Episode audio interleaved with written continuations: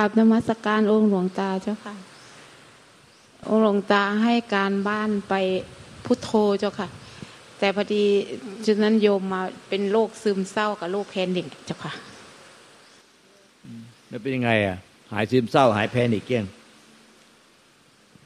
แล้วไปพุทโธหรือเปล่าล่ะที่ให้การบ้านไป พุทโธเจ้าค่ะฮะพุทโธเจ้าค่ะอ่า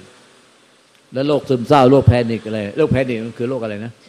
ซึมเศร้าเนี่ยหัวใจเต้นเร็วเวลาหัวใจเต้นเร็ว เกิดความเครียดนะครับเกิดความเครียดอะต้องถามหมอนี่หมออยู่นี่พอดีแล้วเป็นไงอะอืมหลังจากให้การบ้านไปนานเท่าไหร่แล้วเนี่ยสองสามสามสี่เดือนที่แล้วค่ะสามเดือนแล้วเป็นไงบ้างไอ้โรคซึมเศร้าโรคแพนิคโรคหัวใจเต้นเร็วโยมด้วยความเครียดเนี่ยมันเป็นไงล่ะหายไปบ้างยังใช่คือ โยมก็ไม่ค่อยเข้าใจธรรมะองค์หลวงตาได้แต่พอดีฟังฟังที่องค์หลวงตาเทศน์เนาะโยมก็ว่าที่โรคซึมเศร้าเนี่ยมันเกิดมาจากที่ความคิดของเราหรือเปล่าเจ้าคะกับเพนิกอะโยมก็แบบโยมก็ยังจับอะไรไม่เป็นฟุ้งซ่านนะสิเจ้าค่ะฟุ้งซ่านไม่เข้าใจฟุ้งซ่านเดี๋ยวเดี๋ยว องค์หลวงตาบอกว่าโยมยึดแล้วทีนี้ตัวตัวยึดก็ ค่อยๆคคิดไปใช่ไหมเจ้าค่ะยึดยึดลูกยึดหลานอะไรอย่างเงี้ยจบแล้วทุกคนฟังไว้ โยมยึดลูก ยึดสามี เลยเป็นโรคซึมเศร้าโรคแพนิคนะ ใครที่ยึดไว้ฟังไว้ ยึดสามียึดลูกเลยเป็นโรคซึมเศร้าโรคแพนิคเออโรคแพนิคแพนิคอ่า พระอาจารย์ท่านบอกว่ากินยา วิธีแก้กินยาคือเบื้องต้นกินยาก่อน แล้วก็แต่ปฏิบัติทำได้อยู่ใช่ไหมเจ้าค่ะแต่โยมยังพุทโธได้อยู่ใช่ไหมเจ้าค่ะได้ แต่นี่มันเดี๋ยวต้องรู้ว่าพุทโธยังไงอะถ้าพุทโธไม่เป็นก็มันไปผสมกับไอ้โรคแพนิคโรคซึมเศร้าหนักเข้าไปอีก เนี่ย ถ้าคนพุทโธแล้วพุทโธไม่เป็น ไม่รู้วัตถุประสงค์ของพุทโธมันก็จะกลายเป็นโรคแพนิคโรคซึมเศร้า จะมีอาการมากขึ้นเนี่ยพุทโธผิดนะพุทโธผิดกับพุทโธถูกมันคนละอย่างกันเนี่ยเพราะฉะนั้นเนี่ยพุทโธเนี่ยบอกว่าให้พุทโธพุทโธพุทโธพุทโธพุทโธเหมือนกัน แต่เข้าใจผิดกับเข้าใจถูกเนี่ย มันไปเพิ่มไอ้โรคแพนิคไอ้โรคซึมเศร้า เนี่ย แล้วก็ต้องกินยา ระงับประสาทหาจิตแพทย์กินยาเพิ่มมากขึ้น เพราะว่ามันเข้าใจผิด ปฏิบัติผิดเออปฏิบัติเหมือนกัน แต่เข้าใจผิดปฏิบัติผิดก็เป็นอาการหนักขึ้นไปอีกแล้วทำยังไงเจ้าค่ะองค์หลวงตาถึงจะพูดโทรถูก เออ พุทโธถูก พุทโธผิด ใครช่วยอธิบายตรงนี้ให้ละเอียดได้ไหมเนี่ย ลูกศิษย์เราอะพุทโธถูก พุทโธผิด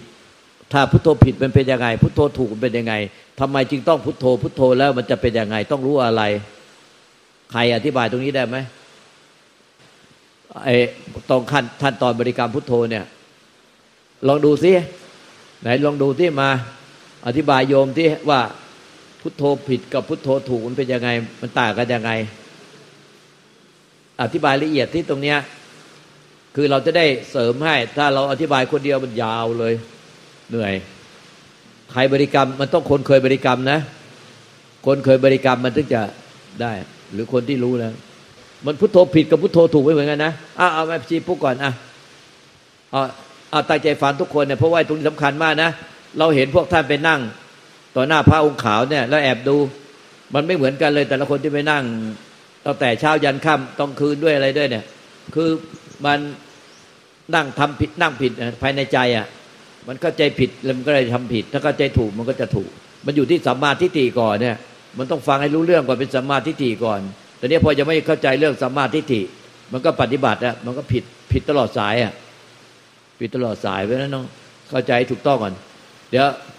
พอพวกท่านพูดแล้ว ถ้ามันมันมันมันช่องโหว่ตรงไหนเราจะเสริมให้อะ กราบขอโอกาสองค์หลวงตากราบขอโอกาสพระอาจารย์อันนี้เป็นอยู่ในขั้นขั้นบริกรรมเออว่าไงขั้นบริกรรม บริกรรมทำไมบริกรรมอย่างไงเพื่ออะไรอย่างแล้วก็มันจะพ้นทุกข์ได้ไงในขั้นบริกรรมก็พ้นทุกข์ได้นะ เป็นสมถะอะไรเป็นสมถะอะไรเป็นวิปัสสนา บริกรรมแล้วเป็นสมถะบริกรรมแล้วเป็นวิปัสสนา และบริกรรมแล้วก็พ้นทุกข์นิพพาน ในขั้นบริกรรมเนี่ยมันถึงได้สมถะวิปัสสนาและนิพพานเลยอะกับบริกรรมแล้วไม่ได้เรื่องเป็นโรคแพนิคโรคซึมเศร้าหนักขึ้นไปอีก มันไม่เหมือนกันอ้าวเริ่มกราบเขากาดองค์หลวงตากราบเขากาดพระอาจารย์กราบเขากาดครูบาเขากาดแม่ชีแล้วก็ญาติโยมทุกท่านค่ะ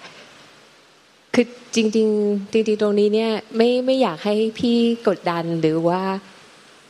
มีความเร่งร้อนอะไรมากเกินไป อย่างที่พระอาจารย์บอกว่า ถ้าสมมุติว่าเรา อยากจะทำอะไรธรรมะมันเป็นเรื่องที่ละเอียด แต่คำว่าละเอียดไม่ใช่ยาก แต่มันเป็นเพราะว่าบางทีจิตใจรุ่มร้อนเกินไป ก็เลยไม่สามารถจะเห็นความจริงทั้งทั้งที่ความจริงเป็นความจริงอย่างเนี้ยอยู่แล้วได้ ไม่ใช่การที่จะไปได้อะไร ไปถึงอะไรไปเป็นอะไร แต่มันเป็นเพียงแค่ความจริงที่ความจริงเป็นอย่างนั้นอยู่แล้ว ในปัจจุบันเพียงแต่ความรุ่มร้อนเกินไปทำให้ไม่สามารถเห็นความจริงได้ เพราะฉะนั้นลองมาฟังสมาธิิก่อนว่าอะไรคือสมาธิิ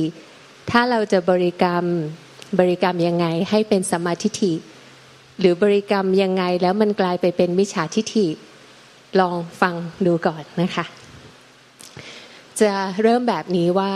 ความจริงของธรรมชาตินะ่ะ มันมีอยู่แค่สองสิ่งเท่านั้น คือธรรมชาติที่มี สิ่งใดก็ตามที่เป็นสิ่งที่มี สิ่งที่เกิดขึ้น สิ่งนั้นเรียกว่าสังขาร เรียกว่าความปรุงแต่ง ไม่ว่าจะเป็นร่างกายเป็นจิตใจ สิ่งนี้จะต้องเกิดขึ้นแล้ว แล้วก็สิ่งใดที่เกิดขึ้นแล้ว สิ่งนั้นจะต้องหายไป เกิดขึ้นแล้วหายไป เกิดขึ้นแล้วหายไป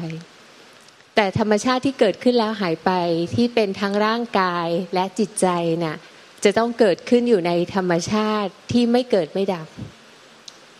แต่ธรรมชาติที่ไม่เกิดไม่ดับเนี่ยมันมีคุณสมบัติหนึ่งคือคุณสมบัติรู้ ธรรมชาติที่ไม่เกิดไม่ดับเนี่ยไม่ใช่ความว่างของอากาศ ความว่างของอากาศเนี่ยมันเป็นสิ่งที่เป็นความว่างที่เราอะมองเห็นได้ สามารถที่จะเห็นด้วยตาได้ว่ามันเป็นช่องว่าง แต่ในธรรมชาติที่ไม่เกิดไม่ดับ ไม่มีตัวตน ไม่มีรูปลักษณ์อะเขาไม่ใช่ความว่าง แต่มันเป็นความที่ไม่มีอะไรเลย ไม่สามารถจะสัมผัสได้ด้วยอายตนะใด ๆ แต่เขามีคุณสมบัติหนึ่งคือคุณสมบัติรู้ ความที่เขามีคุณสมบัติรู้ เขาจึงรู้ สิ่งใดที่มาเกิดดับในเขาได้อยู่แล้ว ตลอดเวลา สิ่งใดที่มาเกิดดับในธรรมชาติรู้ รู้ย่อมรู้ได้ตลอดเวลา มันจึงมีเพียงแค่ธรรมชาติของสังขารก็คือร่างกายและจิตใจเกิดดับอยู่ในธรรมชาติรู้ หรือว่าธาตุรู้ที่ไม่มีตัวตนไม่มีรูปลักษณ์อันนี้คือธรรมชาติ และธรรมชาติทั้งสองฝั่ง ทั้งฝั่งที่เกิดขึ้นและหายไป กับธรรมชาติรู้ที่เราไม่สามารถจะเอาตัวเราที่มีแก่นมีก้อนหรือมีความเกิดขึ้น ย้อนกลับไปหาเขาได้ เขาจึงไม่ใช่ความพยายามที่จะเอาเราไปเป็นเขาอยู่แล้ว เขาก็เป็นของเขาอย่างนั้นอยู่แล้ว ต่อให้เราจะรู้หรือเราไม่รู้ เขาเป็นอย่างนั้นของเขาอยู่แล้วโดยธรรมชาติ เพราะฉะนั้นทุกวันนี้เนี่ยธรรมชาติก็ทำงานแบบนี้ อยู่ด้วยกันแบบนี้ ไม่เคยมีตัวตนของใคร อยู่ในธรรมชาติรู้ และธรรมชาติสังขารที่เที่ยงแท้อยู่จริง ๆ อันนี้คือความจริงของธรรมชาติ พอเข้าใจความจริงของธรรมชาติ ค่อย ๆ เรียนรู้ความจริงของธรรมชาติเนี่ยจิตใจเขาก็จะค่อยๆปลงปล่อยวางความเห็นผิดไปเอง แต่มันเป็นไปไม่ได้ที่มาเรียนรู้ความจริงตรงนี้ เพราะว่าจิตใจไม่สงบพอคำว่าไม่สงบพอเนี่ยมันไม่ใช่ว่าเราจะต้องไปทำให้สงบ แต่มันคือหลงไปกับความปรุงแต่งที่ยึดมั่นถือมั่นเป็นตัวเรา แล้วก็จะเอาตัวเราอะไปเป็นอะไร ไปถึงอะไร ไปได้อะไร หรือว่าอยู่ในโลกก็เอาตัวเราที่ยึดมั่นเป็นตัวเราอะ ไปยึดถือครอบครัว ไปยึดถือลูก ไปยึดถือสามี และหนักที่สุดก็คือยึดถือร่างกายและจิตใจของตัวเราเอง มันก็เลยไม่สามารถเห็นความจริงว่าสิ่งใดเกิดขึ้นสิ่งนั้นดับไป การที่ไม่เห็นความจริง พระพุทธเจ้าก็เลยบอกว่าให้ใช้ธรรมชาติหนึ่งนะ ที่มาเห็นความจริงได้ ช่วยให้เห็นความจริงได้ อันนั้นเรียกว่าสติ สติเป็นธรรมชาติหนึ่งที่เป็นของเกิดดับ แต่เป็นธรรมชาติที่พระพุทธเจ้าท่านเหมือนอนุญาตให้เอามาใช้เป็นเรือข้ามฟาก เอามาใช้เป็นหลักท่านบอกท่านเปรียบเทียบเหมือนกับว่าเป็นเสาหลักที่ผูกสัตว์ทั้งหลายก็คืออายตนะทางตา หูจมูกลิ้นกายใจ ท่านเปรียบอายตนะทั้งหมดเนี่ยเป็นเหมือนสัตว์หกประเภทที่พยายามจะวิ่งออกไปหาอารมณ์อะ อยู่ตลอดเวลา เพราะว่าธรรมชาติของมันเนี่ยจะต้องออกไปหาอารมณ์ แต่ถ้าไม่มีหลักผูกสัตว์เหล่านี้ไว้อะมันก็จะวิ่งออกไปเพ่นพ่าน และการวิ่งออกไปเพ่นพ่านอะ มันทำให้เกิดความฟุ้งซ่าน จนไม่สามารถที่จะเห็นความจริงได้ ท่านจึงอนุญาตให้ใช้สติที่เป็นความปรุงแต่ง พื่อที่จะเป็นเสาหลักเป็นเสาเขื่อน เสาหลักเสาเขื่อนเนี่ยมีประมาณท่านยกไว้ประมาณ 40 อย่าง ก็คือกรรมฐาน 40 แต่ไม่ใช่ว่าจะมีแค่ 40 อย่างนี้ แต่ว่าหลักๆที่ท่านให้ไว้คือกรรมฐาน 40 ก็คือพิจารณาแล้วทำให้จิตใจสงบร่มเย็นลง ไม่ว่าจะเป็นพุทโธและลึกถึงพระเจ้าก็คือพุทโธและลึกถึงพระธรรม และลึกถึงพระอริยสงฆ์ และลึกถึงความตายและลึกถึงเทวดา มันเป็นเหมือนเสาหลักที่ทำให้เกาะอยู่กับการพิจารณาอยู่ได้ตลอดเวลา การที่มีเสาหลักตรงเนี้ยมันก็จะเห็นว่าธรรมชาติเนี่ยเป็นอีกหนึ่งธรรมชาติที่ไม่ใช่อายตนะทางตาหูจมูกลิ้นกายใจที่วิ่งออกไปคิดฟุ้งซ่านนะคะ มันเป็นอีกธรรมชาติหนึ่งที่ถูก สร้างขึ้นมาเพื่อใช้เป็นเสาหลัก ถ้าเราเข้าใจธรรมชาติแบบนี้มันจะรู้ว่าทำไมถึงทิ้งเสาหลักไม่ได้ เพราะถ้าคุณทิ้งเสาหลักไป มันเท่ากับว่าคุณทิ้งเรือ แล้วก็ลงไปว่ายอยู่ในน้ำแล้วก็พยายามจะเอาตัวเราที่ว่ายอยู่ในน้ำพยายามที่จะขึ้นฝั่ง แต่แท้จริง ๆให้ใช้เรือเป็นเรือข้ามฟาก เกาะอยู่กับเรือ การเกาะอยู่กับเรือไม่ใช่เพื่อที่จะไปไล่ดับอายตนะทางตาหูจมูกลิ้นกายใจ ให้มันไม่คิด ให้มันไม่วิ่งออกไป แต่มันแค่การอยู่บนเรือหรือว่าการอยู่กับเสาหลักอะ่ะทำให้สิ่งที่วิ่งออกไปอะ่ะ วิ่งตามธรรมชาติ เกิดของเขาเอง และดับไปของเขาเอง ความเข้าใจผิดตรงนี้เนี่ย ผู้ปฏิบัติที่ไม่เข้าใจ ก็เอาตัวเราใช้เสาหลักเนี่ย ไปเป็นตัวไล่ฆ่าสิ่งที่วิ่งออกไป สมมุติว่าท่านให้ใช้เป็นเสาหลัก แล้วปล่อยวางสิ่งที่วิ่งออกไป ให้มันเกิดเองดับเองซะ แต่เรากลับเอาเสาหลักเนี่ยเป็นเหมือนไม้ แล้วก็ไล่ตีความคิดทางตาหูจมูกลิ้นกายใจว่าแกอย่าคิดนะแกอย่าคิดนะแกอย่าทำอย่างนี้นะทำไมแกยังเป็นอย่างนี้ เรากลับไม่ได้ใช้เครื่องมือนี้เป็นเรือข้ามฟากคือเป็นหลักเพื่อที่จะสังเกตความจริง แต่กลับเวลามันคิดฟุ้งซ่านต้องรีบพุทโธ แต่เวลาไม่ฟุ้งซ่านไม่ไม่ไม่พุทโธนะคะ เพราะว่าไม่ต้องใช้ไม่ต้องใช้ แต่เมื่อไหร่ฟุ้งซ่านต้องรีบพุทโธ เพราะว่าจะต้องรีบดับ เพราะฉะนั้นเราไม่เข้าใจธรรมชาติของสติที่ถูกสร้างขึ้นมา เพื่อเป็นเพียงแค่เสาหลัก เสาเขื่อน เพื่อให้จิตใจเนี่ยสงบพอที่จะค่อยๆเห็นความปรุงแต่งที่เกิดขึ้นจากการกระทบทางตา การกระทบทางหู ทางกระทบทางจมูก การกระทบทางลิ้น การกระทบที่เกิดขึ้นกับร่างกาย และสำคัญที่สุดความปรุงแต่งที่เกิดขึ้นในจิตใจ สิ่งนี้เป็นการกระทบที่เกิดขึ้นอยู่แล้วตลอดเวลาในทุกปัจจุบันขณะในชีวิตของแต่ละท่าน แต่ถ้าไม่มีสติไว้เพื่อที่จะเป็นเสาหลักเพื่อที่จะสังเกตความจริง แล้วปล่อยให้เขาเกิดเองดับเอง เกิดเองดับเอง ทุกสิ่งทุกอย่างที่เกิดขึ้นมาเอง แม้แต่ความคิดความปรุงแต่งใด ๆ ก็ตาม สิ่งใดก็ตามสิ่งใดที่เกิดขึ้นสิ่งนั้นย่อมดับไป ก็ใช้ความสงบสังเกตความจริง ความสงบสังเกตความจริง ไม่ใช่ความสงบเพื่อที่จะอยู่กับความสงบ ให้เหลือแต่ความสงบอย่างเดียว ความปรุงแต่งไม่มีอีกต่อไป หรือจะพยายามใช้ความสงบไล่ฆ่าความปรุงแต่ง แต่จริง ๆ ความสงบที่เราถูกอาศัยไว้ก่อน อันนี้ต้องบอกว่าเป็นเครื่องอาศัยเป็นความปรุงแต่ง ยังไม่ใช่สติปัญญาแท้ของธาตุรู้ แต่เป็นสติปัญญาที่ถูกตั้งขึ้นมาด้วยความเจตนาตั้งใจ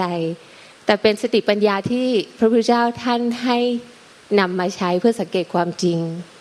แต่อย่าลืมว่าสัจธรรมความจริงจะต้องอยู่ในใจตั้งแต่ต้นคือความเป็นตัวตนของเราไม่เคยมีอยู่จริง ๆ มีแต่ธรรมชาติที่สิ่งใดเกิดขึ้น สิ่งนั้นดับไป อยู่ในธรรมชาติของธาตุรู้ที่ไม่เกิดไม่ดับ ธรรมชาติเดียวที่เป็นอมตะคือธรรมชาติของธาตุรู้ ที่เป็นอมตะธาตุเป็นอมตะธรรมด้วยตัวของเขาเองอยู่แล้ว และไม่เคยหายไป สิ่งใดที่เกิดขึ้นเปลี่ยนแปลงและหายไปทุกขณะปัจจุบันเป็นสังขารที่เพียงแค่เกิดขึ้นมาและหายไป ไม่ได้มีตัวตนใด ๆ อันเที่ยงแท้อยู่จริง ๆ ในแต่ละสังขารที่เกิดขึ้นและดับไป ความจริงเป็นเช่นนี้อยู่ตลอดการทั้งในอดีต ในปัจจุบันและในอนาคต ความจริงจะยังแสดงตัวเองแบบนี้อยู่ตลอดไป ต่อให้มีพระเจ้ามารู้ หรือไม่มีพระเจ้ามารู้ ความจริงของธรรมชาติสองสิ่งก็ยังเป็นเช่นนี้ เพียงแต่ความไม่รู้ความจริงนี้จึงหลงปรุงแต่งเอาตัวเราเข้ามาอยู่แทรกกลาง ระหว่างธรรมชาติของความไม่มีก็คือ ไม่มีตัวตนไม่มีรูปลักษณ์ที่เป็นธาตุรู้ที่เป็นอมตะ กับธรรมชาติของสังขาร โดยมีเราแทรกขึ้นมาตรงกลาง และเราเนี่ยเป็นเราที่อมตะ ไม่เคยเกิด ไม่เคยดับ ไม่เคยแตก ไม่เคยทำลาย มีอยู่ตลอดกาลและเรานี้จะไม่เอาอันนั้นจะเอาอันนี้ ไม่อยากได้อันนั้น อยากได้อันนี้ แล้วก็สร้างเราคนนี้แทรกขึ้นมาในธรรมชาติด้วยความเข้าใจผิด แล้วก็นึกว่ามีอยู่จริง ๆ อยู่ตลอด พอเราไม่เข้าใจความจริงแบบนี้ด้วยการสังเกตเห็นความจริง ด้วยจิตใจที่สงบร่มเย็นจากการที่อยู่กับสติ ถ้ามีสติอยู่ตลอดความจริงนี้ก็จะโชว์ให้เห็นอยู่แล้วตลอดเวลา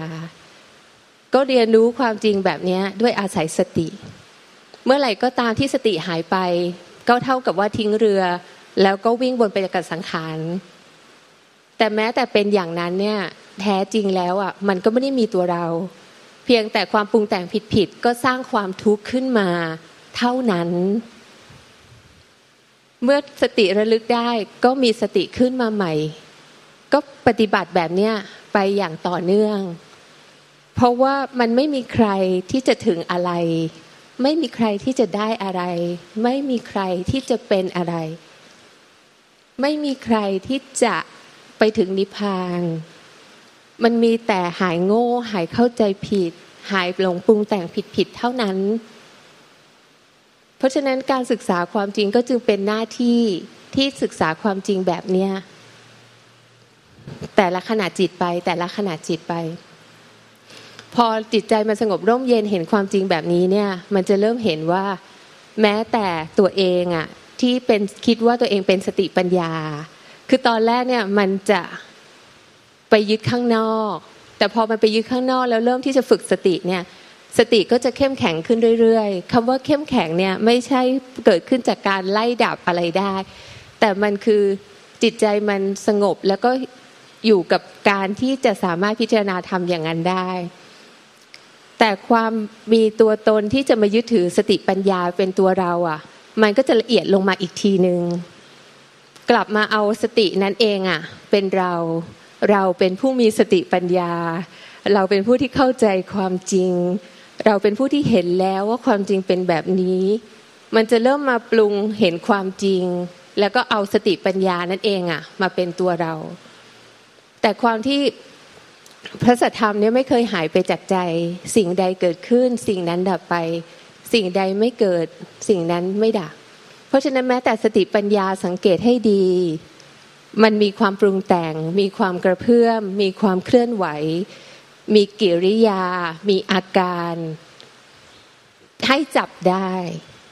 เพราะนั้นสิ่งใดที่มีกิริยามีอาการให้ตนของใครอยู่ในสติปัญญานั้นอีก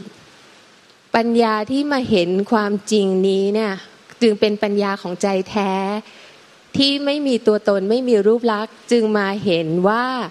สิ่งใดก็ตามที่มีตัวตนมีรูปลักษณ์ มีการกระดิก มีการกระเพื่อมมีความเคลื่อนไหว สิ่งนั้นเป็นธรรมชาติของสังขารปรุงแต่ง